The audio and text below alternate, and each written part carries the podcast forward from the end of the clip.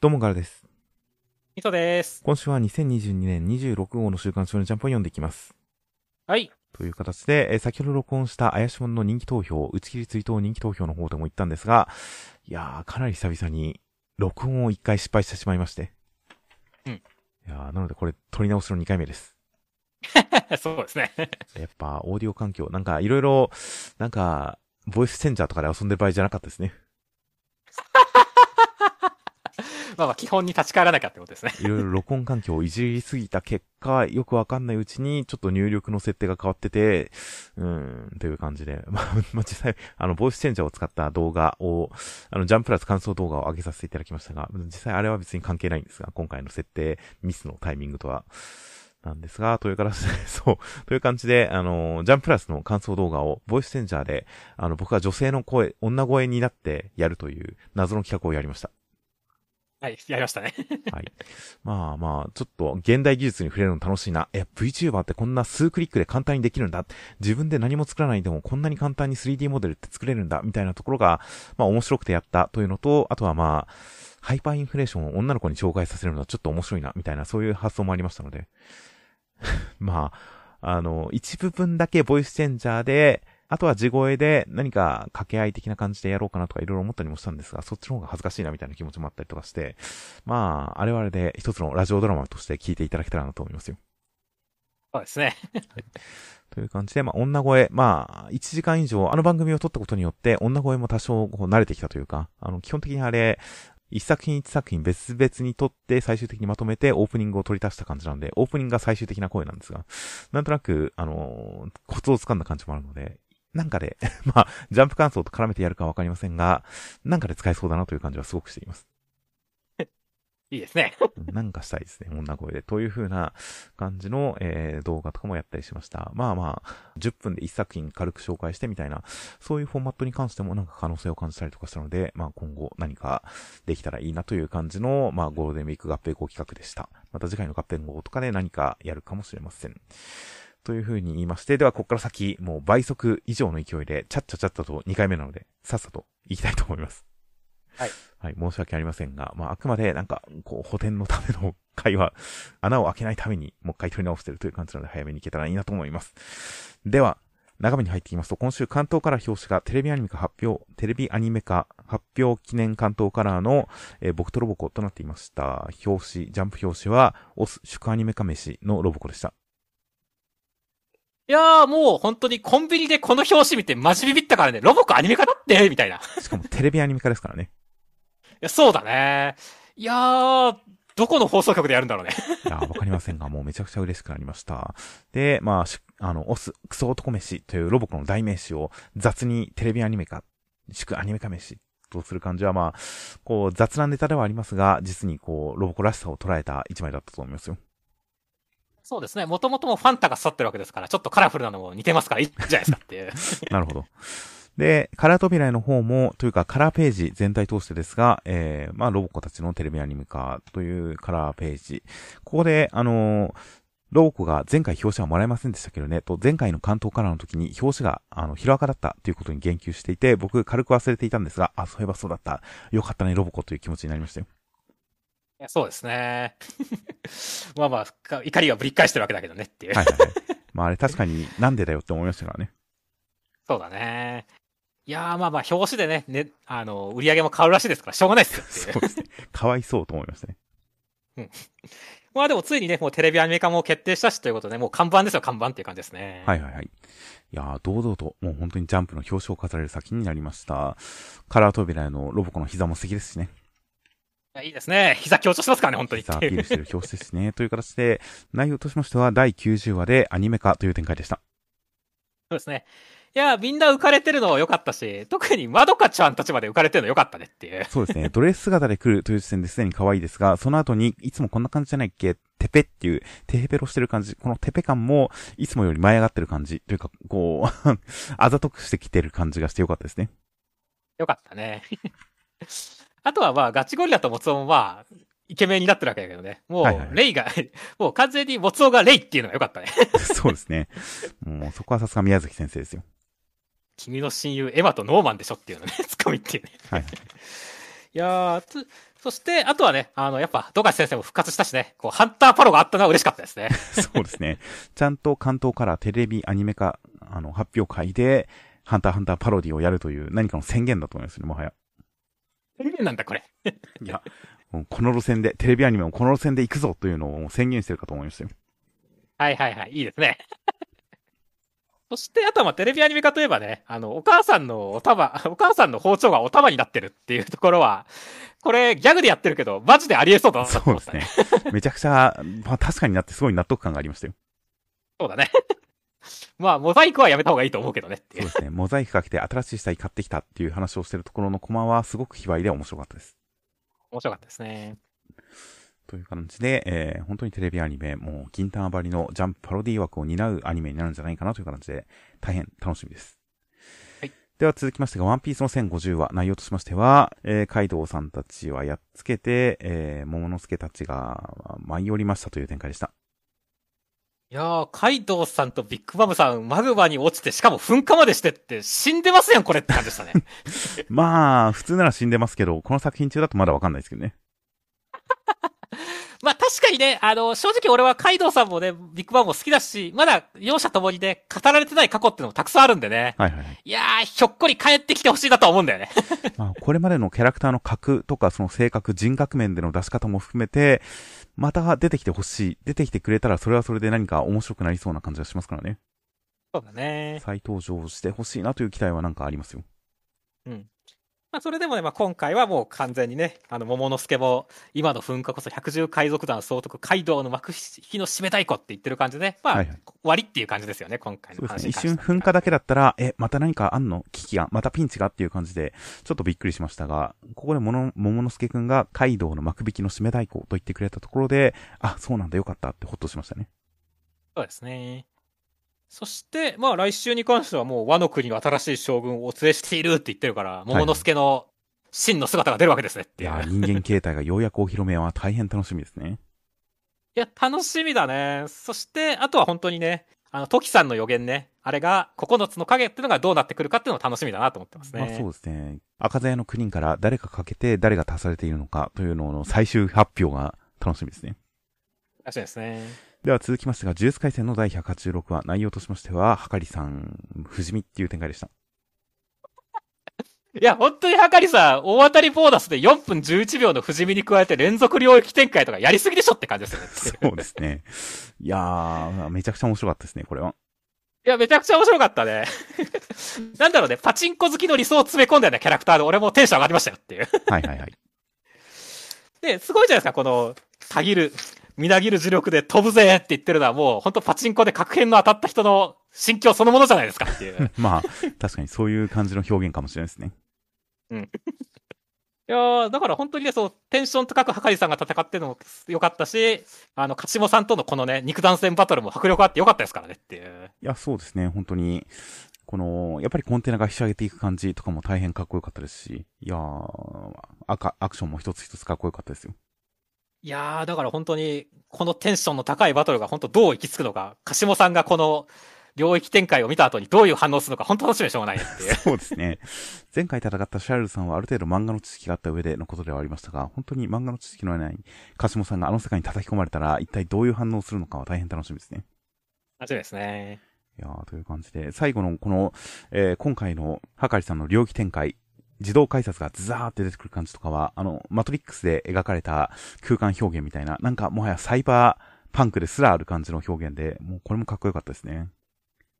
かっこよかったね。いやー、これは本当に調子のいい時はおっこつさんにも勝つっていうくらいですからね、楽しみですね、はい、本当に。いや、本当ずっと不死身ってことですからね。なんか、確変的な設定もあった気がするんで、果たしてそういったボーナスがボーナスに、ボーナスにボーナスが乗っかっていく展開がどうなっていくのか、大変楽しみですね。そうですね。では続きまして、坂本デイツのだいななじゅうにわ、内容としましては、えー、トラマルちゃん単折り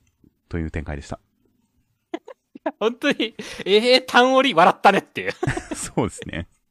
まあ、本人も単折りなんてファンとして終わってないっていう風に言ってますし、シン君も、まだまだ青いな、まだまだ未熟だからそうなるんだよっていう感じで、この単折り、坂本さんが太ってることに、こう、がっかりするのは良くないことだっていう認識がこう共有されてる感じは良かったですけどね。まあそうだね。いやーまあでも女子高生だし面食いなどはしょうがないっすよっていういやーまあまあ残念ながらしょうがないかもしれないですね。そうですね。いやまあだからこそ俺はね、トラバルちゃんが今後あのスラーさんの担当にならないか、スラーさんを担の担当にならないかって心配してますけどねっていう、はい、スラータンスラータンにスラーさん顔がいいですからね。顔がいいんだよねあいついやー結構ありそうな展開でちょっと怖いですね。寝取られ感がありますね。そう、すごいね、取られ感あるよねいやー、そしてあとはね、俺先週からずっとちゅまあ俺こう先々週くらいからずっと注目した試験官どこ行ったのっていうのに対して試験官がちゃんと ジェーシーシー の兵が到着して、はいはい、お前はさすがに引き渡すって言って生きていたのは良かったと思いましたねそうですね、どっかに隠れてたんですねそうだね、まあ伸びてたのかもしれないけど、いやーまあまあ生きてて良かったなっていうところとあとはその坂本さんの正体がその試験官たちにバレたんだけど、普通に ジェーシーシー に入学してるってのはビビったねってそうですね、別にバレてもいいんですね。そうだね。まあ、伝説の殺し屋だし何かしらのミッションかなっていう認識なのかもしれないですけどね。そうですね。まあ、まあまあ、もしくは、なんか、別に再入学してもいい制度なのかもしれないですね。はいはい、なるほどね。ライセンスがなくなったら、また入れるみたいな感じなのかもしれないですね。まあ実際の運転免許とかも免停になっちゃったら、もう一回教習所に行ったりしますからね。そうだね。そういう感じの認識なのかもしれないですね。そうですね。そして、まあ、あとはね、ジェーシーシー に入るまでにちょっと期間が空くみたいな感じですけれども、はいはいはい。まあ、そこに対して、あとは本当、金栗さんが、まさかスラーさん側だったとはっていう驚きがありましたね、そうですね。今週っていう。金栗さんがスラー側だったらもっとなんかいいやりようがあったんじゃっていう感じがありますけどね。いや、本当にスカウトとか潜入もできたやろって思うんだけどね。とは思うんですが、まあまあ、ガクさんがちゃんと自分の目で見極める必要があったんでしょうね。そうですね。まあまあまあ、スカウトとかあんまり得意そうではないけどね、こいつって。いやーでも、監督やってるから、人を見極める目はありそうですけどね。はいはいはい。あーまあ確かになまあまあ、本当に、あの、迷惑な人っていう印象しかないんでね、本当に今後、また、有能なところから見せてほしいですね、あの、金栗さん。まあそうですね。敵となってもなかなか楽しげな人ではあります。という形で、真冬くんもなんか潔癖症の真冬くんが体調悪そうにしていたりとかして、あ、何か体調、体に関する爆弾があるのかなって心配になったりとか、もう、あの、トラマルちゃんはまだちょっと戸ざま感がありますが、真冬くん、真冬くんに関してはもう完全にファミリーだと思ってたので、ちょっとここの展開とかは少し心配でハラハラドキドキですよ。そうですね。ほんとトラマルちゃんともどもね、寝取られ展開にならないことを祈りますね。そうですね。というのだと地味にシナヤさんが、あの、あれだけボコボコにボロボロにされてかわいそうと思っていたシナヤさんが、なかなか、もう、心の底からバカだった、考えがない人だったっていうのと、なんかちゃんとバイト代は振り込まれてたっていうあたりで、シナヤさんがそんなにかわいそうじゃなくなったあたりのバランス感覚もいいなと思いましたよ。そうですね。ほんと飛行機叩きつけられたとかかわいそうだったからね。かわいそうでしたが、なんか、奨学金って返さなきゃいけないなんて知らなかったんだよ、嘘じゃんみたいなあたりの非常識感、未熟さ、バカっぷりみたいなのが描かれたことによって、なんとなく釣り合いが取れてるような感じになってる、この道徳感のバランスみたいなものはいいなと思いました。ね、では続きまして僕のヒラアカデミアのだいさんびゃくごじゅうよんわ内容としましては、えー、エンデバーさん頑張るけれど言葉に翻弄されてピンチっていう時に二郎くんと常闇くんが助けてくれるっていう展開でした。いやーやっぱオールフォーワンさんの攻撃、口の劇と書いて攻撃は怖えだって思いましたね。まあそうですね普段の実行を伴う感じのこの言葉による攻撃ですからね。そうだね。いやでも実際ちょっと本当にね、この出し方といい言い方タイミングといいやっぱ鮮やかだったと思いますよ、オールフォーワンさんっていうね。まあまあそうですねいやー、だからでもエンデバーさんはこれもなんとか耐えてほしかったんだけど、しょうがないでエンデバーさんだもんっていう感じだねっていう。そうですね。トロヒ君があれだけ心を決めて頑張ってるんだから、エンデバーさんもちょっと落ち着いてほしかったんですけどね。そうですね。いや、まあしょうがない。孤独ですから、ちょっと仲間がホークスさんくらいしかいないんでっていう。いやー、まあしょうがないですよ、そのあたりはっていう。まあまあそうですね。その辺も含めても、常闇君たち、若者たちに期待ですよ。いやそうだね。てか本当にさ、このタイミングで常闇くんと二郎ちゃんが関わってくると思わなかったから超びっくりしたんだよね。いや本当ですね。やっぱりオールフォーワンさんに対しては A 組の面々なんだかんだでちょっとこの力不足というかそんな感じがあったりはしますが、でもここであの常闇くんとホークスさんのこの、まあ、バディというか連携というかこのつながりを元にして助けに来る、手伝ってあげるっていうのはまあその中では納得のある展開だったんで、なるほどそうきたか頑張れっていう感じになりましたね。そうだね。そして、まあ本当にね、絶望的ということは一切なくてね、本当にあの常闇くんもあとできればあまりあれだお尻を動かさないでドキマギするとかって言ってちょっと場を和ましたりとか、はいはいはい、あとは二郎ちゃんがもうオールフォーワンさんに対してそういうの倒してから行った方が良くないって言ってこう短歌切ったりとかね、はいはいはい、いやーすごい期待値の高まる展開でいいなって思いましたね。いや本当ですね。オールフォーワンさんがその言葉による言葉言葉攻めでなんかネチネチネチネチ嫌な空気を醸し出していたからこそ、ここで常闇くんと二郎ちゃんがいつもの A 組ノリを出してきたことによって空気が変わった感じ、何か二人がすごい頼もしい感じになってましたからね。ね。いやそこのなんかそこのわちゃわちゃ感は本当にすごいいい感じだったんで期待できるなという感じではありますよ。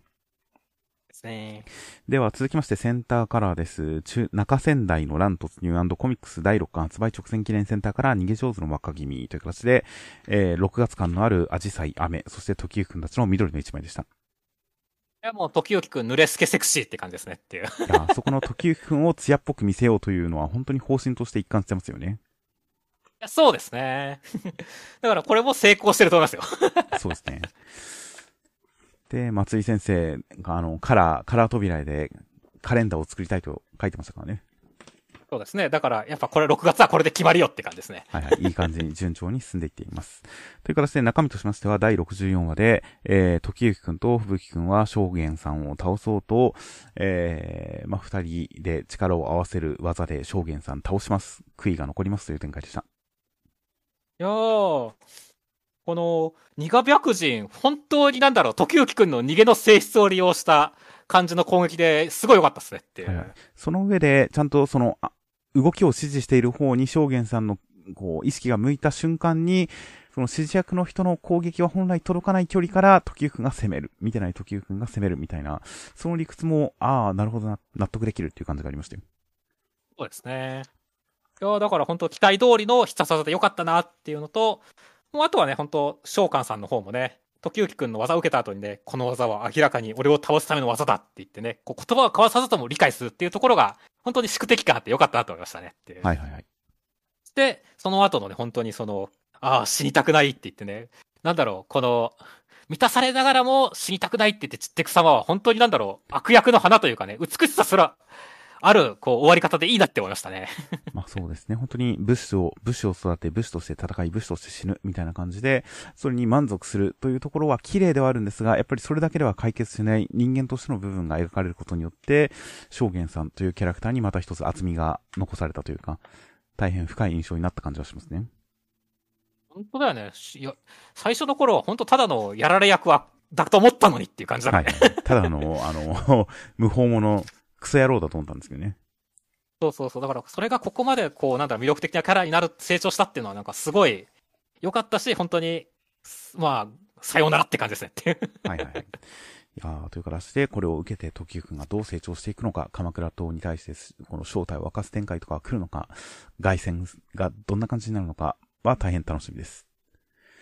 では続きまして、あかね話のだいじゅうごわ。内容としましては、あかねちゃんは、えー、小熊兄さんの話を聞いて知る楽しさっていうのを知りました。自分も知って前に進もうと思います。えー、から落敗予選ですという展開でした。小熊兄さんの落語を見てね、あかねちゃんが自分でこう、こうした方がいいんじゃないかって言ってね、あの、前に進むっていう展開は良かったですね。はいはい。あ、ただ、その一方でね、あの、先週、先週こう、小熊兄さんが言ってたね、あの、音だね、言葉になっていないっていうところに関しては、なんか今週ではあんまりこう、回収された感じがなかったんでね。はいはい。そのあたりはでも、カラク会の方で回収されるのかなと思うんで、楽しみにしたいと思ってますね。まあそうですね。なんか、あかねちゃんがいろいろ知ることによって、きっかけをつかんで、それがこれから発揮されるのかな。それが、その、言葉じゃなくて音だっていうところの、あの、解決につながっていくのかな。まあ、それはまだこれから示されるのかなと思いつつ、ごくごくわずかな可能性として、この知る楽しさ、情報によってお話を面白くするっていうこと自体が、音じゃなくて言葉の楽しみ方を示してるのかもなとちょっと思ったりもするんですけどね。うんうんうん。うん、多分そういうこと。どうだろうね。そう、多分そういうことじゃないだろうなとは思いつつ、でもちょっとだけ、この知る楽しさみたいなものをジュゲムにも入れることは可能なんじゃ。まあジュゲムってこう、子供が死にやすかった時代とか、そういうなんかいろんな社会情勢を反映した話でもあるし、みたいなことをちょっと思ったりはしましたよ。そうですね。まあだから本当にその辺を、だから、かねちゃんがね、この、まあ、知ることっていうのに対して、ジュゲムをどう表現するかっていうのは、まあ、予選から発揮されるかどうか分かんないけどもね、楽しみだなと思いますね。はい、まあそうですね、どうなるのか。まあまあ多分そういうことではないんだろうなと思いつつ、まあいろんな可能性が頭をよぎって、なかなか楽しい感じですよ。ですね。いや、ちなみにこの三章でカラクさんというのは実在の落語家というかすごく有名な最初の職業落語家、その前にはあの、落語家とされているお坊さんとかはいるんですが、職業落語家として実在の人物で、なので、ここで、あの、あかね話、過去の落語家の話を書くときに、過去の落語家を出すときに、実在の人物を出すかどうかっていうのは僕の中でこの作品世界でのこのフィクションのレベルを測るのにすごい気にしてるところだったので、実在の三章でカラクさんを出したことによって、お、出してきたんだ。じゃあその実在の人から、こう、系譜が続いていって、本来なら三章でカラクさんがいて、この人がいて、そこからこう、えー、林に繋がっていってみたいな、今いる、今の現代の落語家さんも全員、この過去の落語家さんから系譜が辿れるわけですよ。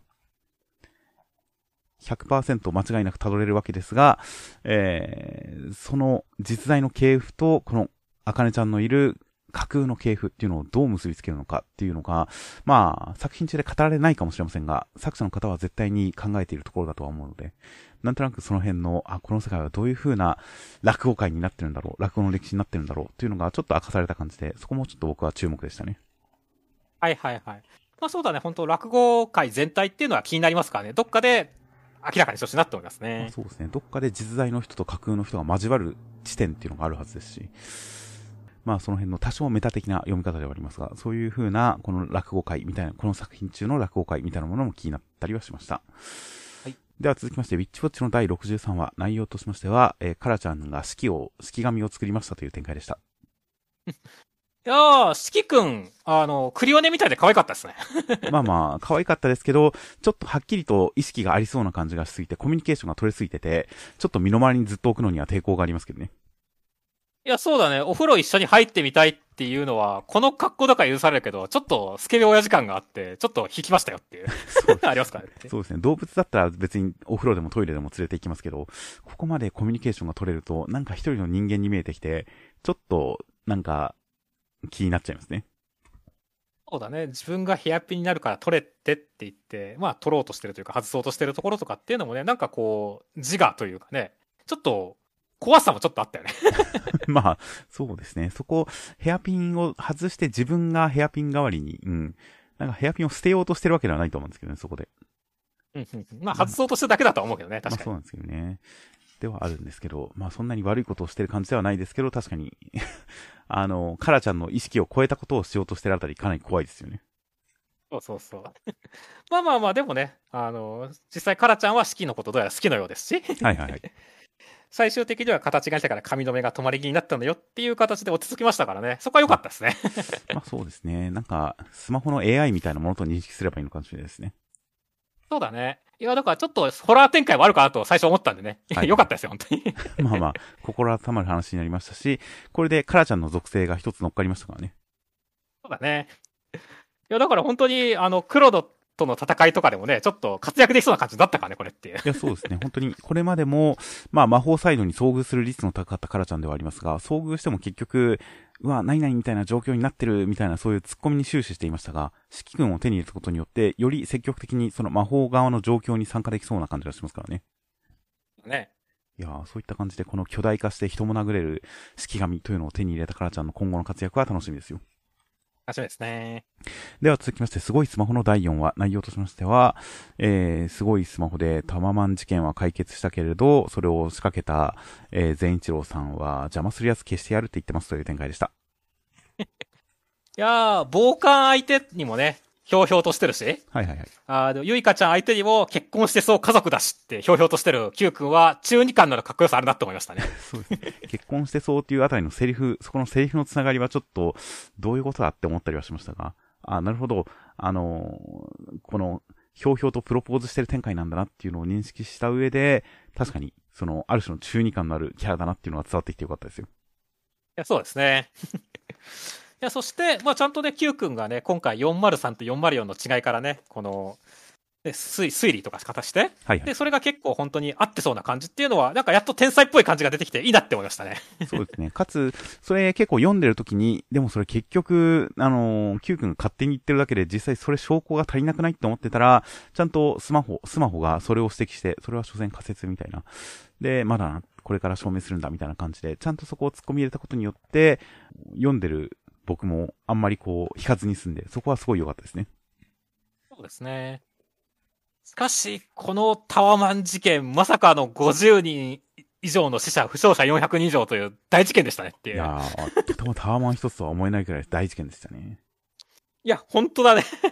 まあ確かにねあのゆいかちゃんがちょっとね襲われるところの前とかでね殴られてる人とか見ましたし鉄パイプかなんかで。はいはいはいはい、はい。まあ確かにあれ死んでるだろうなって思ったからやっぱ死んでたんだっていうのでちょっと怖かったですねっていう。そうですね。なかなかハードな展開ですよ。いやそうだね。まあだから実際これがね本当にその後あの善一郎さんのスマホでね社会に影響を与えた括弧大って書いてありますけど、はいはいはい、まあ、確かにねこれだけの規模だったら地下鉄サリン事件の何倍のこうね死者だよみたいな感じになってますから、はいはいはい、確かに影響大も納得だなっていう展開ではあるんですよね。まあ確かにそうですね。影響大な感じはして。で、善一郎さんのこの計画に関して倫理観がぶっ壊れてるっていうことは伝わってきましたが、実際そこに別に天才性、善一郎さんの頭脳みたいなところはまだ現れているので、ここから先、Q 君との頭脳性が展開される。その普通なら推理できないことを推理する、予知する、察知する、備えているみたいな、そういった読み合いみたいな天才展開が来るのが大変楽しみですね。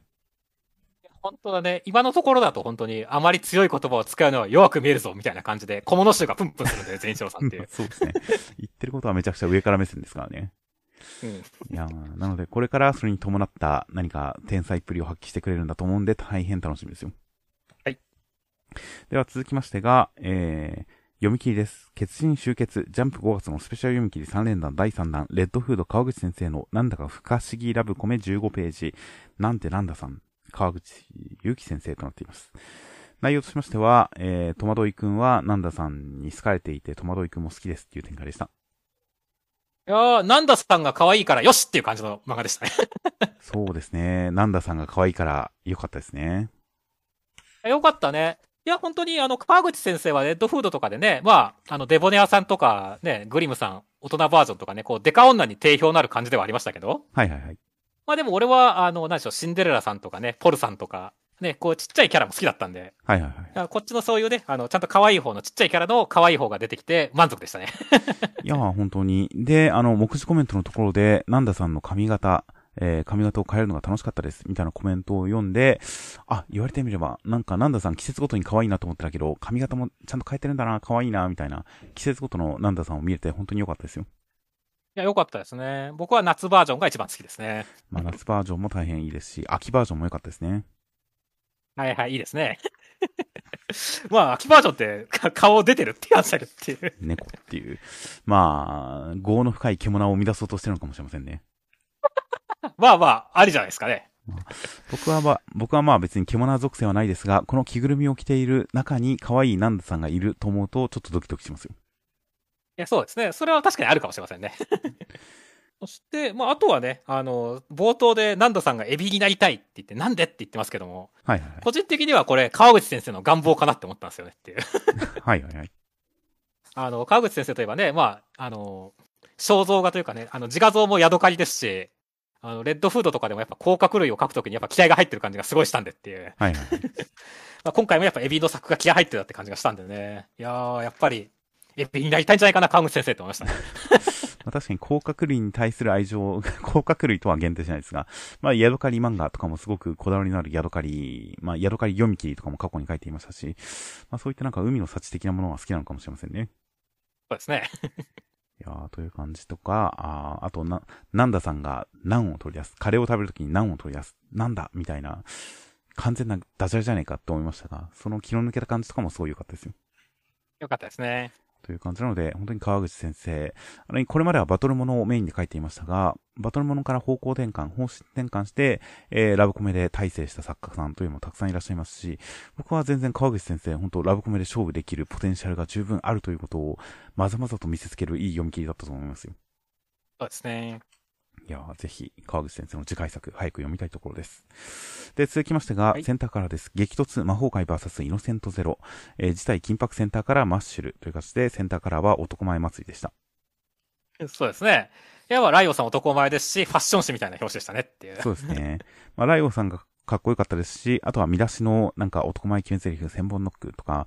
ずっと黒、ローブに頼った着回しなんてありえないとか、あの、魔法使いのおしゃれはネクタイがきゅうわりとか、なんか見出しがそれぞれ読み応えがあって面白かったですね。そうだね。まあ実際、魔法使いはみんなロー黒ローブ着てるからね。そうですね。それで、ローブに頼った着回しなんてありえないんですよ。いやー、革命を感じるねっていう。そうですね。ローブだけじゃない着回し、そしてネクタイという、なかなか気になる見出しもいい感じのセンターからでした。で、中身としましては、だいひゃくきゅうわで、えー、巨人が襲ってきてライオさん倒したっていう展開でした。いやーもう、ライオさんが、人類最高傑作ライオさんが巨人を駆逐してやるって回でしたねっていうね。そうですね。巨人駆逐回でしたね。いや、本当はね。いやーもうでも本当にあのー、なんだろう、その、ピュンピュンこう、ね、相手を切ってる感じとかっていうのは、本当にスピード感と迫力あったし、はいはいはい。いや、なんか普通にやっぱアクション漫画というかね、その、バトル漫画として読み応えがある回でしたね。いや、本当に、この無言、音もなく、ライオンさんが巨人を徐々に徐々に切り裂いていく、まあ瞬間の出来事なんですが、この小回りとかも含めて、躍動感のある感じとか、勢いの迫力のある感じは、大変かっこよかったですね。かっこよかったですね。そして、まあ、その最後の方ではね、マッシュ君がもう命のゼンマイを回されてるわけですけどもっていう。はいはい、まあ、最終後、実質私が殺したみたいになるっていうの面白かったですねっていう。まあ、そうですね。前回、マッシュ君起きなさいって殴ったのが、うっかり攻撃しちゃってたのか、それともやっぱり回復の一環だったのかは、わかんないですけどね。この流れだと、普通にうっかり殺しかけた方が説が上がってきたよねっていう。その可能性も考えられる感じにはなってしまいましたが、僕はあくまで、その、あまりにハードな、スパルタな特訓をした結果、マシ君が死にかけてることに対して、私が殺したみたいって言ってるだけで、先週のあれは、やっぱ回復の一環だったと僕は信じてますよ。はいはい、信じてますね。という感じで、まあ、あの、まあ、マシュ君の登場も当たりますし、本当に、ライオさんの男前っぷり、あの、男前男前ってちょっと安男風なところすらあるのが、戦いに関しては他の誰よりも凄惨な感じのビジュアルしてるという、その感じの、なんでしょうね、ヒヤリとする感じの二面性、意外性みたいなところも大変かっこよかったりしたんで、まあ、それぞれの戦場を大変楽しみです。はい、では続きましてが、青の箱のだいごじゅうよんわ、内容としましては、大輝くんはキスせず、えー、練習では行き詰まりを感じて、ゆさくんが来たんで勝ちたいという展開でした。いやー、大輝くんがキスしないのはまあ予想通りなんですけども、その後の大輝くんがあーとかもーとか結構揺れてるのを見てると、はいはい、ひなちゃんはあともう一押しすら勝ったのにって思いましたねっていう。まあ、そうですね。なんか精神的な、なんか好きっていうことよりも、やっぱり、ムラムラな感じはするんですけどね。いやでもそこから恋に発展していくこともありますからっていう。まあまあそれも全然真っ当なことだとは思いますが、女の子に迫られたらついこう手を出してしまいそうになる気持ちっていうので揺れてる感じがしますよ。そうですね。まあ実際ひなちゃんは魅力的だし、まあ今週で言ったら本当これもひな様の戦略なんだからっていうのはめちゃくちゃ可愛かったですからねっていう。まあ可愛かったですが、それもひなちゃんが内心どう思ってるか、内心は勇気を出してああ言ったけれど、拒否されて、まあ、テンパったりとか、あと恥ずかしかったりとか、そういったのをごまかすためにから元気で言ってる感じもするんですけどね。まあ確かにね。大輝くんも、わあーって言ってるけど、ひなちゃんも、ひな様が行くわよーって言っていなくなった後は、あーって言ってそうやねっていう。まあ、確実に何か言ってますよ。言ってそう。うん。いや、だからそこ書いてほしかったとこはちょっとあるんだよねっていう。まあ、そこに関してはあくまで、やっぱ、うーん、こう、大輝くんの悶々を描くためにはそこを削ったのかもしれないですね。あ、そうですね。いやー、まあまあまあね。だからまあ、ほんとひなちゃんはでも今回爪痕を残したけれども、どうなんでしょうね。次は千夏先輩のターンが来ちゃうんですかねっていう。はいはい。今回でもすでに千夏先輩が大輝くんのことをどう思っているかというのの一端が示されて、なんかある種やっぱ自分と同類と思ってそう見ていたんだっていうあたりが示されて、うん、試合、今後の試合、大輝くんの成長、そこに千夏先輩が何かしてくれるんじゃないか感も含めて大変期待が高まってますからね。いや、そうですね。そして、あとはね、今週はやっぱ、ハリウス先輩が、なんかめちゃくちゃいい先輩で、なんかまた好感度が上がって、上がってんだこいつって思いましたね。はいはいはい。大輝くんのことをちゃんと見てますね。いや、そうなんだよね。まあ実際ね、ハリウス先輩は勝てないっていうの、勝てないところで頑張るっていうところは、せん、同じようなことをや、感じやってますからねっていう感じだし。はいはい、その上で彼女もいるっていう本当の勝ち組ですからね。ちゃんと水も補給してますからね。補給してますからね。だからちゃんと自分の経験値で大輝にも同じように成長してほしいっていうところをね、すごい感じるんでね。いやー、まあ、ハリウ先輩、もしもひなちゃんと千夏先輩がどっちもドロップアウトすることがあれば、もうハリウ先輩一択だなと思いましたねっていう。ヒロインが。なるほど。僕の中ではハリウ先輩はいつまでもネトリ先輩ですけどね。まあ確かにね、あのー、千夏先輩と距離近いなと思うよっていう。そうですね。この話しかける感じ。まあでも今週は千夏先輩が羽生先輩に対して、あの、朝練いつも早い、でもバド部も猪俣くんが早くからいるよみたいな感じで、大輝のことを猪俣くん呼びしつつ、朝、朝練の時一緒にいることを、あえて隠さない感じの話をしてる感じとか、そこの情報はオープンにしてもいいんだっていう感じ含めて、なんか、ちょっとここの千夏先輩の大輝くんとの距離感、いいなと思ったんですけどね。いや、確かにいいですね。いやー、まあまあ、アピールですよ、アピール。まあそうですね。そこなんかつながりを匂わせる感じとかっていうのはいいな、第三者に匂わせる感じいいなと思ったんで、今週は意外と僕の中では、羽生先輩のこのネトリ感は、ネトリ力はそんなに出てなかったですね。はいはいはい。まあまあ別に、俺はもう羽生先輩は先輩として、ちゃんといい先輩として見てますから。まあまあ、最近は完全にそうなんですけどね、ちょっと寂しいですよ、僕は。逆にね。羽生先輩には、ね、初期の寝取る感じで。そうですね。羽生先輩には、寝取り、寝取り男っぽいムーブをしてほしいんですけどね。うん。いやー、という感じなので、その点も含め、次の練習試合が大変楽しみです。はい。では続きまして、夜桜さんちの大作戦のだいひゃくさんじゅういちわ、内容としましては、えー、太陽くんと、えー、むつみちゃんは、お父さんももさんに会いに来て、ファミレスに来ていました。ももさんやっぱり怖い感じで、ファミレスの他の店員、他の客、全員殺してしまいました。で、夜桜家兄弟みんな力を合わせてモンさんに立ち向かいますという展開でした。いやー、もう登場するたびにおぞましさが増していくモモさんやべえなっていう感じでしたね。いや、本当ですね。いや、今週も本当にやばかったですね。いや、やばかったね。もうなんか最初のギャグテイストで夜桜スペシャル作ったりとか肉食ったりしてるところも、なんだろう、これはこれでめちゃくちゃ怖い感じだったし。そうですね。で、そこからね、こう変わったのはお前たちじゃないかって言って、こう目が怖くなって、そこからね、周りの家族、自分たち以外の家族は全員ぶっ殺しても構わないみたいな感じのこの狂気っていうところは本当にやばかったよね。怖かったですね。最初のところでむつみちゃんがもう泣きながらお父さんがわからないっていう、この明るいだけのお父さんを見てももう戸惑いと恐怖しかないという、本来ならもっと本当にシリアスなかしこまったテンションで相対するべきところだと思うのに、全然そんな感じじゃないっていうことに対する戸惑いと恐怖みたいなものが、このむつみちゃんのリアクションに込められてて、大変共感できてよかったですね。よかったですね。いやー、本当にだから、もうボスキャラとしての格がもうガンガン上がってるんではいはい、はい、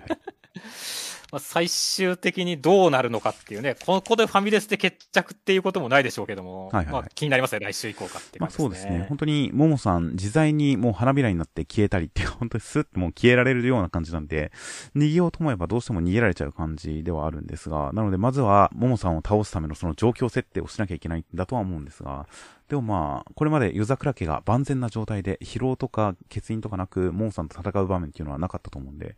初の総攻撃っていう展開がどうなるのかは楽しみですよ。楽しみですね。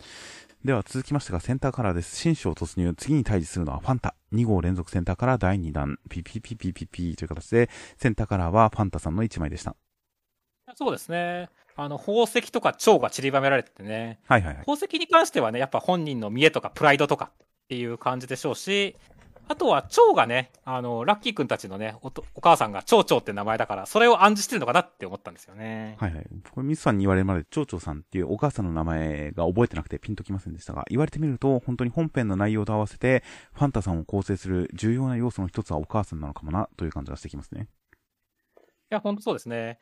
あのファンタさんがね、今週とかにはべらしてる女の子も全員髪が長いのとかも。お母さん、面影追ってんのかってちょっと思っちゃうからねっていう。これ言われてみると本当、あ、すげえありそうと思いましたよ。不自然にみんな髪が長いですもんね。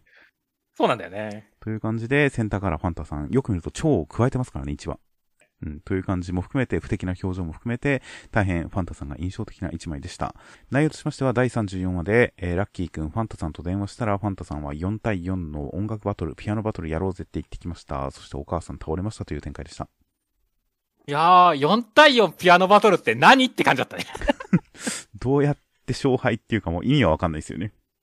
そうだね。ただ、めちゃくちゃこう、誰が集まるんだろうってことも含めて期待値はめちゃめちゃ高いよねっていう。そうですね。小回り的にメロリさんとか、あとサダメくんも今回はプレイヤーとして参加とか、ちょっと、なんか気になる感じの小回りになってますからね。いや、ほんとそうだね。だから、誰が来るのか、ラッキーくんチームもね、あの、みーみんちゃんとそらちかさんは参戦してくれるのかとかね。うん、わかんないですね。いや、全くわかんないからね。だから本当このよん対よん、誰が集まるのか、もしくは新キャンなのかもしんないし。いやー、楽しみでしょうがないね。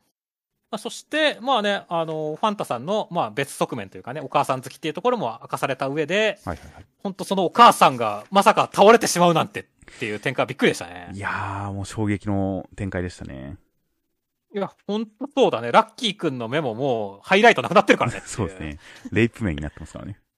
うん。いや、だからちょっと本当に、その前のやっぱりね、この、ママンっていうところで、ちょっとこう、魂が抜けていくような、こう、ホワイトになる感じはいはい、はい、の演出とかも、えってびっくりしたし、ほんとその後の展開とかは、本当にびっ、ね、すごかったんでね。いやー、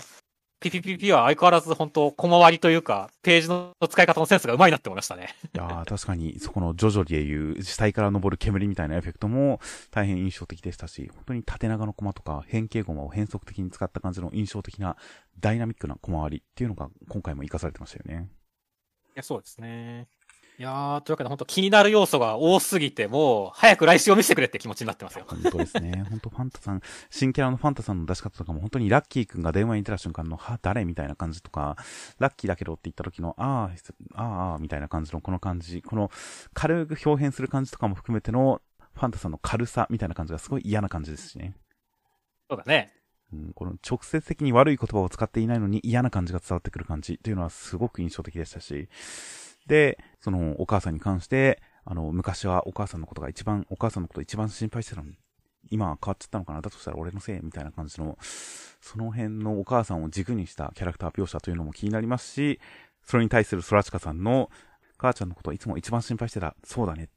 変わったのかな、だとしたら俺のせい、そうかなっていう、この、このソラチカさんの、そうだね、そうかな、構文が、もう、もう想像させられすぎてやばいですね。いや、そうだね。なんか、そ、神空知かは全部見えてるのかって感じするからね。そうかなって、え、何空知かさん、教えて空知かさんっていう感じなんですが、教えてはくれないんですよね。そうなんだよね。本当だから空知かさん、味方の感じするけど、すごい不穏なさ持ってるからね。全く味方な感じしないですからね、今のところ。そうだね。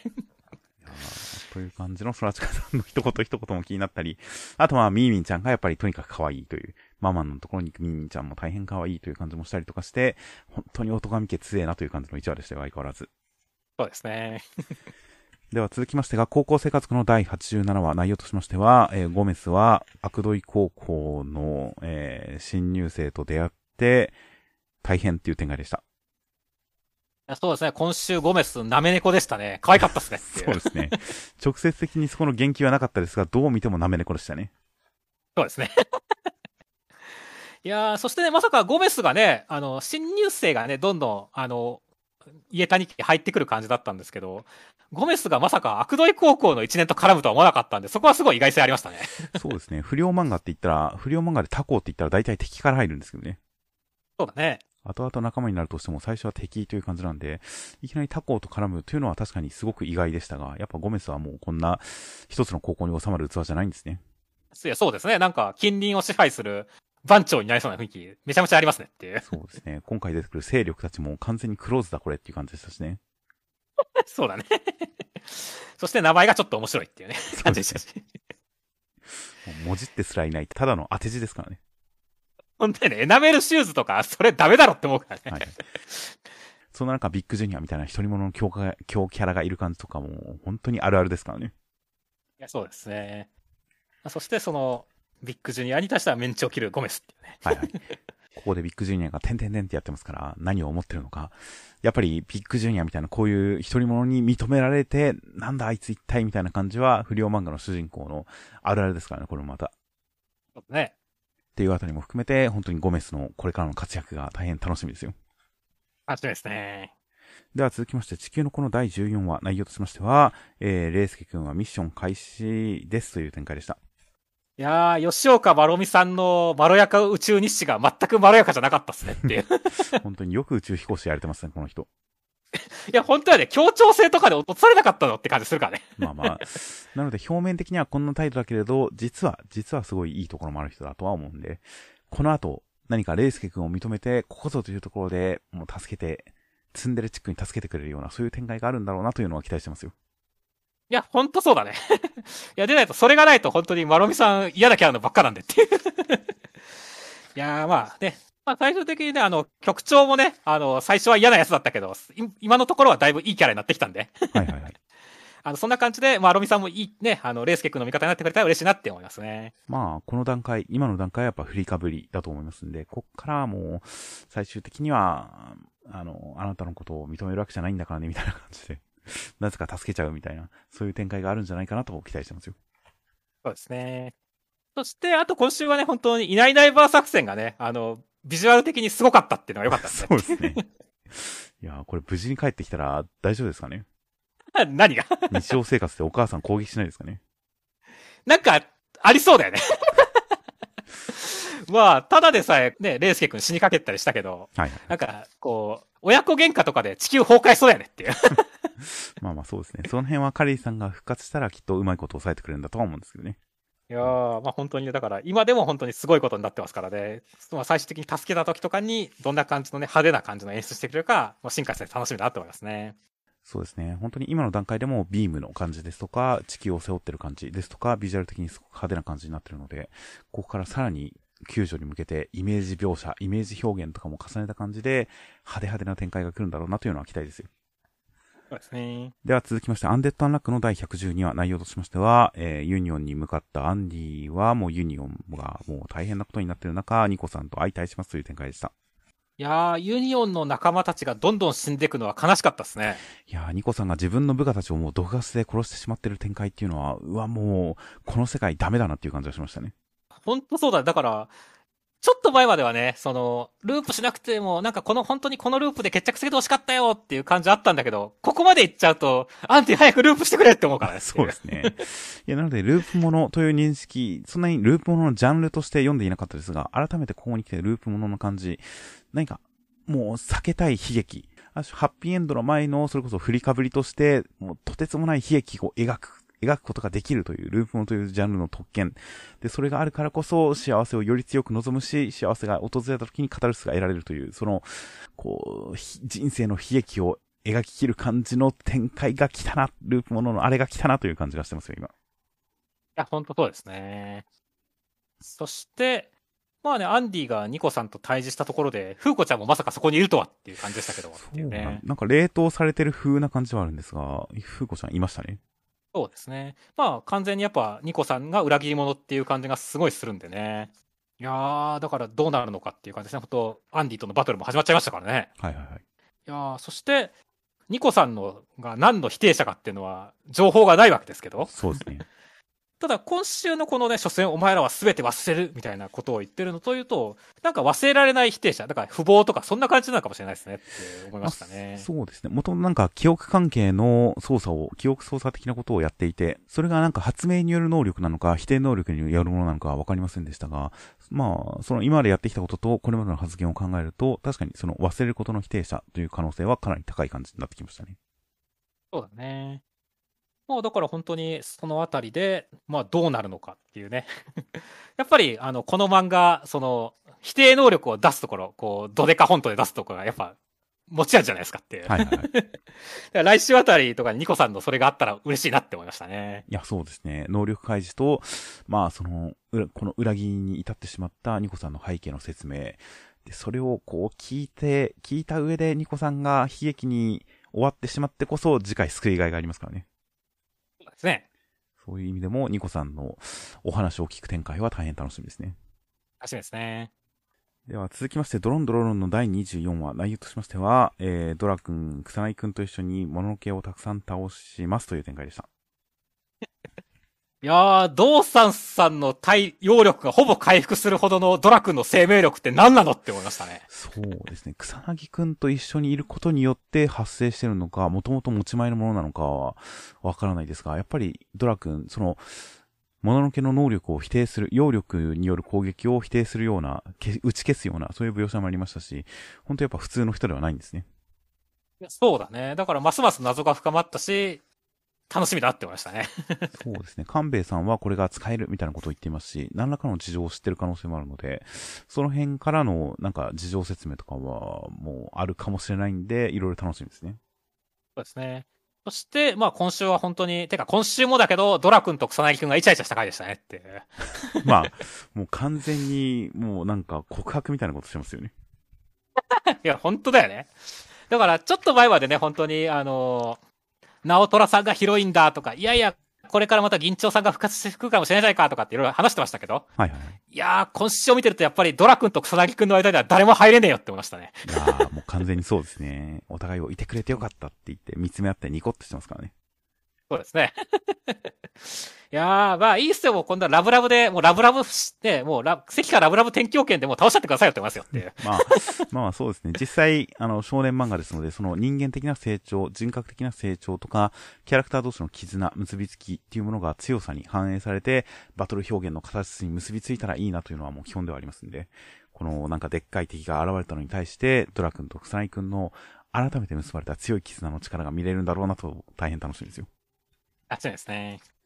では続きましてが、えー、読み切りジャンプショートフロンティアです、えー、少女が迷い込んだのは時代の新映画描くラビリンスファンタジー読み切りじゅうななページ、えー、ドアポリス学士 ユーフォー 先生ということで、ジャンプショートフロンティアには珍しくじゅうななページなんですよね。そうだね。そして、えー、円盤と書いて ユーフォー 先生という大変素敵なお名前の方です。内容としましては、大金持ちの娘さんの ジェーケー が、女子高生がさらわれてしまって、絶対絶命と思っていたらそこは別世界で、人間以外が進化したという別世界で、えー、そこに猫と犬のドアポリス、世界を守ってるっていう方たちが助けに来てくれて、助けてくれたのは、えー、前世ではその女子高生が飼っている犬と猫でしたという展開でした。いやー、まあ、スーツマン猫のかっこよさはなんか、バロン男爵を想像しましたね。あの、猫の恩返しとかの。はいはいはい。なんか、全体的にスーツの感じとか、顔の猫っぽさの具合とか、やや印象が違いますけどね、僕の中では。はいはいはい。いや、まあでもなんかこうね、あの、動物が助けに来てくれるっていうところとかもね、なんかこう、少女の夢感というかね。はいはいはい。だって俺は、で、しかもそれがね、あの、自分の飼っていた、あの、犬と猫の生まれ変わりだったっていうところとかも、なんか、すごい少女の夢っぽい感じがあって、俺はかなり結構好きな読み切りでしたね。まあそうですね。だから本当に夢で終わらせるのかなと、本当に思ったりしてたんで、最後にその少女を見送る猫たちの、そしてかつてのことを前世とはっきり明言する感じの彼らの会話があることによって、あ、それはそれとしてこの世界は本当にある感じなんだっていうのはちょっと意外だったぐらいでしたね。そうだね。で、俺はその意外性が結構好きだったんですよね。はいはいはい。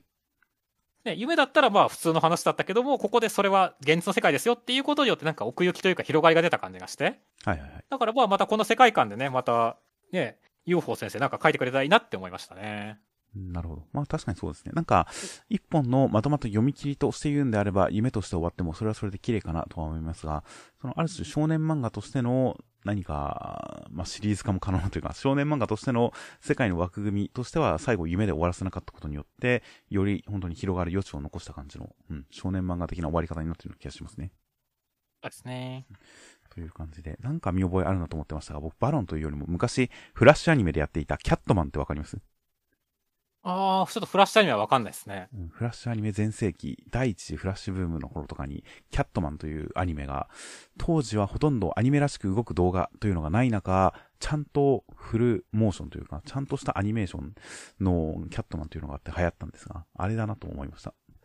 はいはいはい。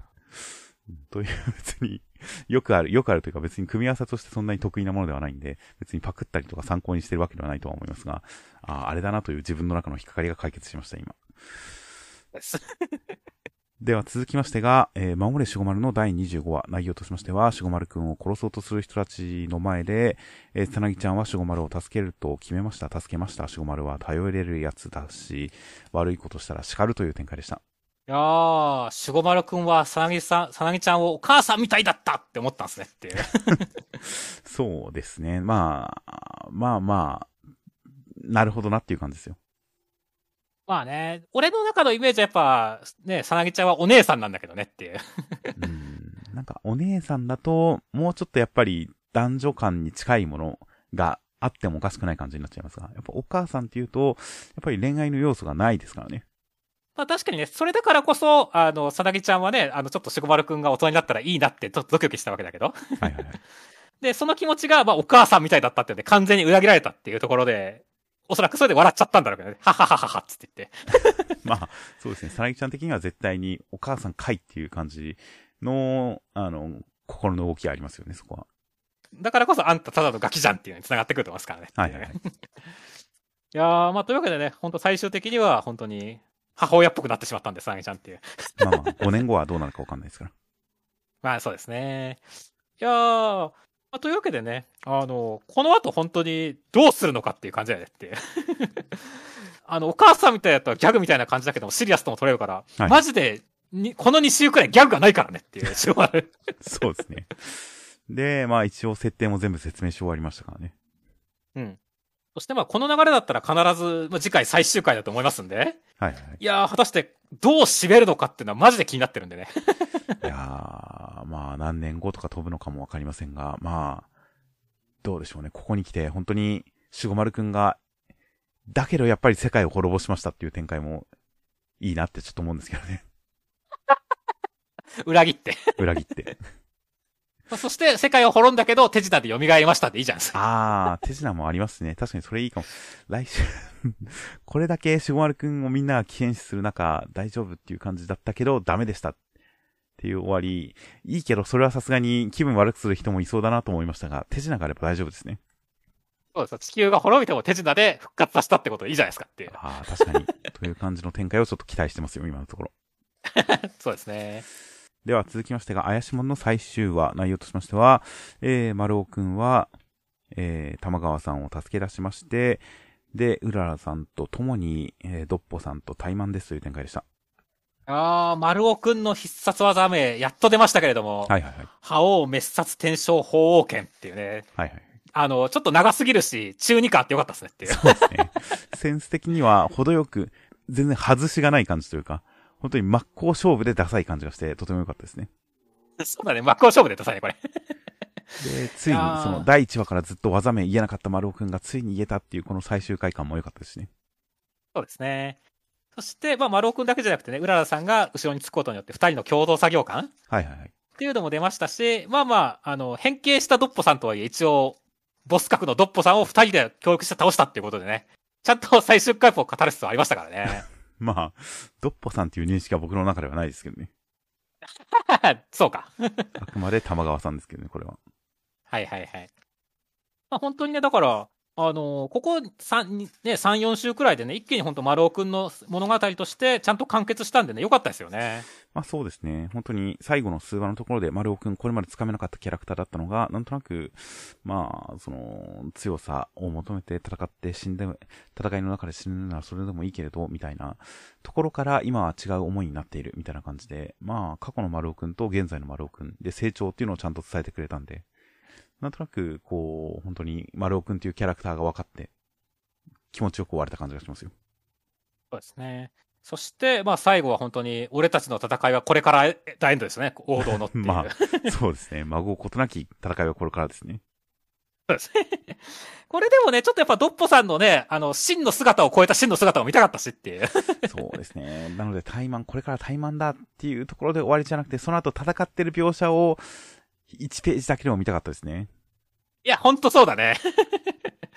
らそこはちょっと残念ではあったけれども、まあまあまあ、ちょっとしょうがないかなっていう感じでしたね。まあそうですね、ページ数の都合とかいろいろあった上での苦渋の決断だとは思いますんで、もうしょうがないとは思いますが、まあ気持ちとしては本当に最後の決戦のシーンを見開きでバーンで終わってくれたらより気持ちよかったなっていうないものねだりはちょっと思ったりはしましたね。そうですね。いや、まあまあというわけで本当にね、各節制、ちょっとやっぱ、なかなか難しかったのかな。まあ、週刊少年ジャンプとジャンププラスではやっぱ、こう、傾向と対策も違うだろうし、なかなか難しかった感じだかもしれませんね。はい、まあそうですね。確かに、地獄楽の時は、本当に最初の不死身の忍者が死刑囚で、それを免れるために、不死の薬を探しに行って、そこにいろんな剣豪とか、少数民族とか、もういろんなキャラがいてみたいな、それぞれのキャラクターがとにかく尖っててキャッチーでしたからね。ね、設定段階でキャッチーだったのに比べると、今回の怪しもに関しては、まあ、妖怪と極道という枠組みに関しては、モチーフに関してはキャッチーでしたが、やっぱりそれを回す、うららさんと丸尾くんの個性が、ややこう、通好みというか、渋い、渋すぎましたからね。そうだね。やっぱ、まあ、どんどん成長させていく展開を書きたかったんだろうけれども、やっぱちょっと最初のスタート位置がちょっと、下すぎたというかね。あのー、キャラクターが出来上がる手前みたいな感じちょっとありましたからね。まあそうです。ある種の透かしみたいな、キャラクター作りに関して王道を外した透かしみたいなものの面白さをやろうとしたということなのかもしれませんが、うん、やっぱりやっぱちょっと通好みなところから始まったのか、もっとわかりやすくポップで、あの、わかりやすくキャッチーな要素っていうのがあった方が、まあ、読みやすくはあったのかなという感じであったりしましたので、まあまあ本当に各先生のこの各アクションの迫力とか、まあ線とか、そういった漫画としての魅力みたいなものはもうたくさん伝わってくる作品ではあったので、本当に次回作こそは、また地獄楽以上のヒットになるんじゃないかと、本当に期待をしてるんですけどね。いや、そうですね。僕はもうだいいちわの段階で、まあ、うららさんのデザインが素晴らしいっていう話をしてましたし、はい、未だに現連載人の中でうららさんが一番デザイン的に秀逸だって思ってますから。なるほど。うん。だからこそ本当各先生はね、また次の作品ではもっとうららさん以上に魅力的なね、あの、キャラクターを出してね、頑張ってほしいなって思いますね。いや、そうですね。本当に実力的にはもう何でも書ける方だと思いますので、どんな作品であれ本当に早く次回作を叶うならば、週刊少年ジャンプで読んでみたいなと思いますよ。そうですね。では、最後に目次コメントとしまして、えー、僕とロボコ宮崎先生、アニメ化嬉しいです。応援してくださる読者の皆様のおかげです。とても楽しみ。という、まっとうなアニメ化報告のコメントでした。そうですね。本当どんな風になるんだろうねっていう。いやー、楽しみですね。楽しみですね。あとは、読み切り、なんでなんださん、川口先生、なんだの髪型を変えるのが楽しかったです。戸惑いも可愛く描けてよかった。という形で、確かに戸惑いくん、初太も、あの、川口先生の、こう、魅力の一つですからね。そうですね。戸惑いくん、初代へのこだわりというのもやっぱりあったんだなというのが伝わってくるコメント。で、それに関して、逃げ上手の若君松井先生、今週のじゅうごページ読み切りはスタッフの川口さんです。可能性お化けな人なので成功してほしい。ということで、川口ゆき先生は、あの、レッドフードの以前からなのか、その後だったのか、以前からだった気がしますね。松井先生のアシスタントさん、スタッフさんなんですね。はいはいはい。読み切り版レッドフードの時も松井先生コメントしてたような覚えがなんとなくありますよ。いやそしてその松井先生の評価が可能性お化けっていうのがいいですねっていう。いや本当にそんな感じしますからね。本当に川口先生の次回作、次の連載作品を本当に、次の連載作品が本当にまとめます。えー、あとは、マッシュルの河本先生、すき家の鶏そぼろ丼はタンパク質多くて脂質低めなのでダイエットにおすすめですっていう形で。はいはい。いやムキムキになりたい河本先生、だいぶ健康志向なコメントになりましたねっていう。本当になんか、フライドポストは、じゃがいもは野菜だから体にいいみたいなことを以前コメントで言ってたような気がするんですが、もうそれとは比べ物にならないくらいこれまともな情報ですからね。そうですね。いやー、まあまあまあ、あれですね、まあこのままね、あのちゃんとムキムキになってほしいなって思いますね。連載が終わる頃にはっていう。そうですね。いや大変楽しみですね。あとは、呪術廻戦芥見先生、ドクターストレンジの新作がめちゃくちゃ侍味で大満足でした。ということで、僕もやっぱり見てきましたが、本当になんか資料の腹渡みたいな映画でしたからね。そうなのいや大変いい侍見映画でした。あとはヒーローアカデミア堀越先生、猫を引き取りました。生活が良き方に激変。猫、コマネコさんありがとうございました。ということで、このコマネコさんってなんだろうと思って調べてみたら、おそらく東京にある保護猫喫茶、コマネコというところのような気がしますね。はいはいはい。まあまあまあ、あのー、猫は実際可愛いですからね。はいはいはい。もういれば癒しになりますし、まあこの前のね、あの、筒井先生の読み切りでも猫は漫画の役に立つっていうのは証明されてますからっていう。そうですね。きっと漫画、漫画を描くのにもいい影響をもたらしてくれると思いますよ、猫は。そうですね。まあただ猫はパソコンの上とかでも普通に歩いたり寝たりするんでね、気をつけてほしいなって思いますね。はいはい、ああ、まあまあ、原稿の上にインクを倒すよりはま、マシだと思いますけどね。そうですね。変なボタン、変なボタンガッと押して、なんかロック買ってるとかなったりするんですけどって。ああ、なるほど。あとは、ゆざくらさんちの大作戦、ゴンダイラ先生。最近、庭とこ茶飲んだり、風呂に入れたりしてるから、そろそろ闇の魔法を使えそう。ということで。庭とこ茶ってや、闇魔法を使うのみたいですね。健康食品じゃないのね。風呂に入れるまで行くとなかなかですからね。そうですね。いやー、ちょっと、ゴンダイラ先生にあやかって、僕も庭とこ茶を飲んでみたいですね。ああ、じゃあまた感想聞かせてください。取り寄せたら。街中で見かけたことはないですが、なんとかニワトコ社は入手してみたいですね。はい。あとは、えー、怪しもんかけゆうじ先生、短い間でしたが、お読みいただきありがとうございました。またいつか。ということで、本当にできるだけ、本当すぐに新しい新作読みたいですけどね。いや、そうですね。では、来週から新年祭が始まります。緑風運ぶは時代の極光。幻想目覚めし新連載に連弾だいいちだん、コズミックアクションファンタジー表紙&関東カラーごじゅうよんページ、エイリアンズエリア、ナバ夫妻先生、ある日バイト中の少年の身に異変が起こり、ということで、コズミックアクションファンタジーだそうです。そうですね、なんか エスエフ チックな感じがして楽しみですね。そうですね、僕は最近、あの、しばらく前から言っていますが、今 エスエフ が来てるっていう風にずっと思っているので、まあまあ、ジャンプに エスエフ 作品がまた一つ増えるのは大変楽しみです。で、センターカラーが、えー、コミックスいっかん発売&カラク配編スタート、センターカラー大蔵にじゅうごページ、茜話と、累計ひゃくまんぶ突破&千夏とひなが見つめる練習試合センターカラー青の箱。で、えー、もう一つが、ジャンプコミックスろっかん発売記念&新入生続々登場の青春家族センターカラー高校生家族のさんさくひんがセンターカラーとなっています。はい。はい。ちなみに新連載に連弾だいにだんは再来週からルリドラゴン新藤正興先生が始まるとのことです。といった形で、えー、では先週のコメントを見ていきたいと思います。えー、これもまあ、あの、にしゅうめなんで、結構こう、流れて、流れ作業で言ってしまうかもしれませんが、えー、先週、富樫先生のツイッター始まったという話題に関して、ローソンのリツイートイベントとか参加してたら面白いというコメントがありまして、ね。いやー、前回収録してからふつか経っても、富樫先生のツイッターもだいぶ進みましたね。ページ数、ページ、あ、ネームのページ数しか公表してないやんけっていう。そうですね。いや、この間なんてついににページ公開しましたからね。いやー、でも本当に富樫先生は生活感がわからないというか、本当に謎の先生なんで、さっき言ったリツイートキャンペーンみたいなのしてくれたら、それだけ生活感出るから楽しみにしたんだけど、まだ出ないねっていう。そうですね。今のところ本当に一番最初のツイートの時に書いた、あの、あとよん、あとよんわみたいな、あのコメント以外は画像をチラッと、原稿の切れ端をチラッと上げるだけで何のコメントも残していないので、今だったらもう何を言っても、一番面白いタイミングだと思いますよ。そうですね、どっかん来そうですね。という感じなので、まあ、あのストイックさ、ソリッドな感じというのは大変魅力的ではありますが、いつかなんか発展があったら楽しいなというのもちょっと期待したくなりますね。そうですね。あとは、坂本デイズ、えー、関東で坂本らしいとんでもアクションが爆発しててよかったですとか、現実にはありえないけど、作品内ではちゃんと理屈が通ってるのがドラゴンボールっぽいということで、あの、坂本デイズのアクション、あの、現実にはありえないけど理屈が通ってる感じがドラゴンボールっぽいという、その視点はなかったですが、まあ確かに、あの、アクションをある種の勢いでまとめるような作品もありますが、こういったなんか動きとかギミックとかに関して、ちゃんと描いてくれるアクションっていうのはやっぱいいですよね。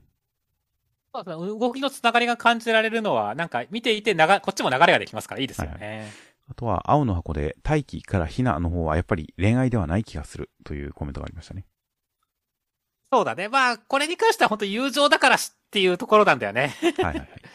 そしてそれをまあ、ひなちゃんがその友情っていうところのこう、壁というか、殻を破りたいっていうところですからね。いやー、果たして、それをなすのは性欲なのか、ラブなのかってことですよっていう。まあそうですね。僕はその悶々とする感じっていうのも性欲という言い方をしましたが、まあ実際その、本当に恋愛、別に恋愛感情はゼロないっていうわけではないとは思うんですが、それ以上に何か迫られたら応じてしまいそうになる。なんかこうチャンスがあったら行ってしまいそうになるという、その感じ、その気持ち、それ自体もまあ恋愛の一要素だとは思うんですけどね。そうだね。それをうまく言い表す言葉が思いつかないんで僕はとりあえず性欲っていう風に言います。そうですね。だからそのうちなんか違う言葉が見つかるといいですね。性欲だとやっぱちょっとなんか動物的な感じが強すぎるんで。タイ君もひなちゃんに対して性欲は抱いてるんですけどね。言い方。性欲は抱いてるんですけどね。惜しいですね。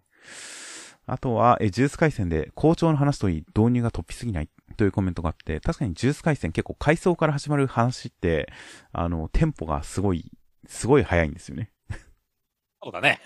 なので、なので、まあ、確かに、あの、テンポを早めることによってついてこれないというか、読みにくく感じてしまう読者の方も一定数いるとは思うんですが、でもやっぱり芥見先生が良しとするテンポ感を演出するためには、あの詰め込み方とか場面の飛ばし方が必要なような気はするんですよね。そうだね。まあ確かに、矢賀さんのところとかもね、パンダの号泣含めて、な、早かったからね、あれ。早かったですからね。なので、個人的には、やっぱり呪術廻戦のあのテンポ感も楽しめてはいるので、うん、まあでも確かに、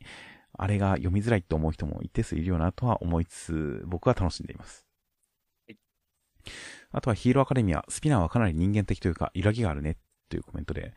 確かに本当にヴィラン連合の中で、敵側の中で一番人間的な、まあ、迷い、揺らぎがあるキャラがスピナーさんですからね。そうだね。だからこそ、他のキャラクターでは至れないどこかに至るんじゃないか。何か戦いが終わった後のまとめ役というか、どこかに彼はたどり着けるんじゃないかという期待が僕の中にはあるんですけどね。うんうん。まあ確かにね、あの、後戻りできるっていったところでは、唯一後戻りができそうなキャラではあるんだよな、スピナーさんが。うん、どっかの妥協点を見出せるんじゃないかとか、とにかくあの、平凡な視点で周りを見ているというあのキャラクターは、ことここに至って何かを期待させるものがあったりする印象だったりするんで、スピナーさん、どんどん僕の中の注目度は高まってますね。はいはいはい。えっと、あとはじゃあ、高校生家族のところで、まあ、孝太郎くんと信勝に関して、憧れない義兄弟関係っていうコメントがあって、はい、いや、義兄弟じゃねえだろってちょっと思ったんだけど。まあまあまあ、確かに、あの、静香さんの息子同士ということで、義兄弟な、義兄弟なのかっていう感じだけど。義兄弟、義理の兄弟。まあ、義兄弟じゃないですかね、確かに。じゃあ、どっかで杯とか交わすのかな、桃園の誓いみたくっていう。桃園の誓いは、あれは普通に本当に義兄弟ですけど、孝太郎くんたちの方に関しては、義兄弟っていうか、義理の兄弟ですからね。まあ確かにね。まあまあでもどっかでなんかね、この二人、孝太郎くんとね、信勝が、あの、静香さんのためにって言って協力する展開は俺は見てみたいと思うよっていう。ああ、本当に兄弟としてお母さんのために協力する展開。すごいいい話なのかそうじゃないのか混乱しそうな話ですね。そうだね。でもそれがやっぱ高校生家族面白そうじゃんっていう。確かに。それはちょっと見てみたいかもしれませんね。そして、まああとはもうちょっと最後の方までいっちゃいますけど、まあロボコがね、アニメ化すること、まあ、先週やっぱロボコがアニメ化するかっていうところの予想とかもありましたけども、その中でまあ実写化もするんじゃないかっていうのに対するコメントで、はい、あでもロボコのキャラ、ね、実写キャラなんかいないでしょっていう話のところで、まあ、シスターを見事に演じた渡辺直美さんがいるっていうコメントがあって。はいはい。まあ確かにね、あのシスタークローネを演じた渡辺直美さんがロボコをやったら、それはそれでいいかもしれないけど、ただ一つ、そのやっぱロボコといえば膝じゃないですかっていう。はいはいはい。あの膝は渡辺直美さんでも再現できないなって思ってるんですよねっていう。もうそこは シージー しかないんじゃないですかね。膝だけ。膝だけ シージー もしくは特殊メイクじゃないですかね、やっぱり。はいはいはいはい。あ、特殊メイクは確かに最近技術上がってるからね。膝、膝だけ特殊メイク。それは面白いな。まあまあ、あとはね、な、実、ね、ちゃんとやっぱそういうロボコの膝に対抗できる実写キャラといえば、やっぱ室伏広治の膝くらいしかないと思いますんで、私はっていう。はいはいはい。まあ、それを当てはめるとかね。あとは室伏広治自身がロボコをやるとか、そういう感じですかねっていう。ああ、まあそうですね。膝、膝垂れとして、膝モデルとして出てもらうかですね。いやー、実写ロボコは、ほんとやってほしいですね。ちょっと興味あるよね。ほんと、連載としてまではやんなくていいですけど、ほんと、ウェブ シーエム 程度で軽くやってほしいですね。そうですね。あとは、ちょっと前後しますが、あかね話のところのコメントで、ジュゲムの話に関して、昔話だと思ってたというコメント等ありまして、確かに、あの、これ元ネタ落語なんだ、みたいな、今、その昔話として、子供に教える落語みたいな本も実際に出てますし、エヌエイチケー 教育のお話の国みたいな、あれでも落語ネタって扱ってたりしますし、結構元ネタ講談なんだ、元ネタ落語なんだ、元ネタ能なんだ、歌舞伎なんだ、みたいな話って結構ありますからね。いや、そうだね。実際、ジュゲーム、俺も最初に知った時は落語って認識なかった気がするからね。はいはいはい。後に落語なんだっていうのは、俺も知った感じですからね、うん。結構そういう話ってありますよね。うん。あとは、ジュゲームのオチが死なの、普通みんな知ってる話だと思ったけど、どうなの？自分はむしろこっちのオチで覚えてたけど、ということで。確かに、あのー、ジュゲームのオチは死って結構有名な話ではあるかもしれないですね。そうだね。うん。俺もまあ、確証はないけど、なんとなく聞いたことあるなっていう感じではあったからね。はいはい。なので僕も知識としては知っていたんですが、でも実際、寄席とか講座で、あのー、オチが死んじゃうジュゲーム聞いたことあるかっていうと、ないですからね。うんうんうん。まあ、なんかオリジナルのオチとか途中で切ったりとかするのも多少はありますけれども、多分きゅう割きゅうぶはジュゲームに殴られた、名前が長すぎて言ってる間に単行部引っ込んじゃったっていうオチでみんなやってる気がしますね。はいはいはいはい。まあじゃあ作中の通りって感じなんですね。まあまあそうですね。実際やってはいない気がしますね。死ぬ、落ち。うん。という感じなので、まあまあ、有名なネタではあるけれど、実際今誰もやっていないというラインだから、一応、茜話のお話も成立するのかなという感じはありますね。なるほどね。といった感じで、えー、実は、実はあの、いっかいめの収録の時にはもうちょっとコメント拾ったんですが、まあ、まあまあ、短くまとめる意味で、えー、急遽頑張ってにかいめ撮り直してるんで、この辺にしたいと思います。はい。これはほん、ほんと申し訳ないですね、この点は。という感じで、他の、他のコメントも、えー、毎回毎回、えー、大変楽しく読ませていただいております。で、えー、広告が、えー、黒沢さん、ナインテラさん、さつださん、犬さんのかよんめいの方から広告を今週もいただいております。大変ありがとうございます。ありがとうございます。大変ありがとうございます。えー、感謝を最近押してなかったので、感謝ボタンをまた押しましょう、今回は。そうですね。感謝、感謝ですね。感謝、感謝ボタンを。感謝ボタン。という感じで、えー、では来週にじゅうななごうがろくがつむいか発売となっております。では、お疲れ様でした。お疲れ様でした。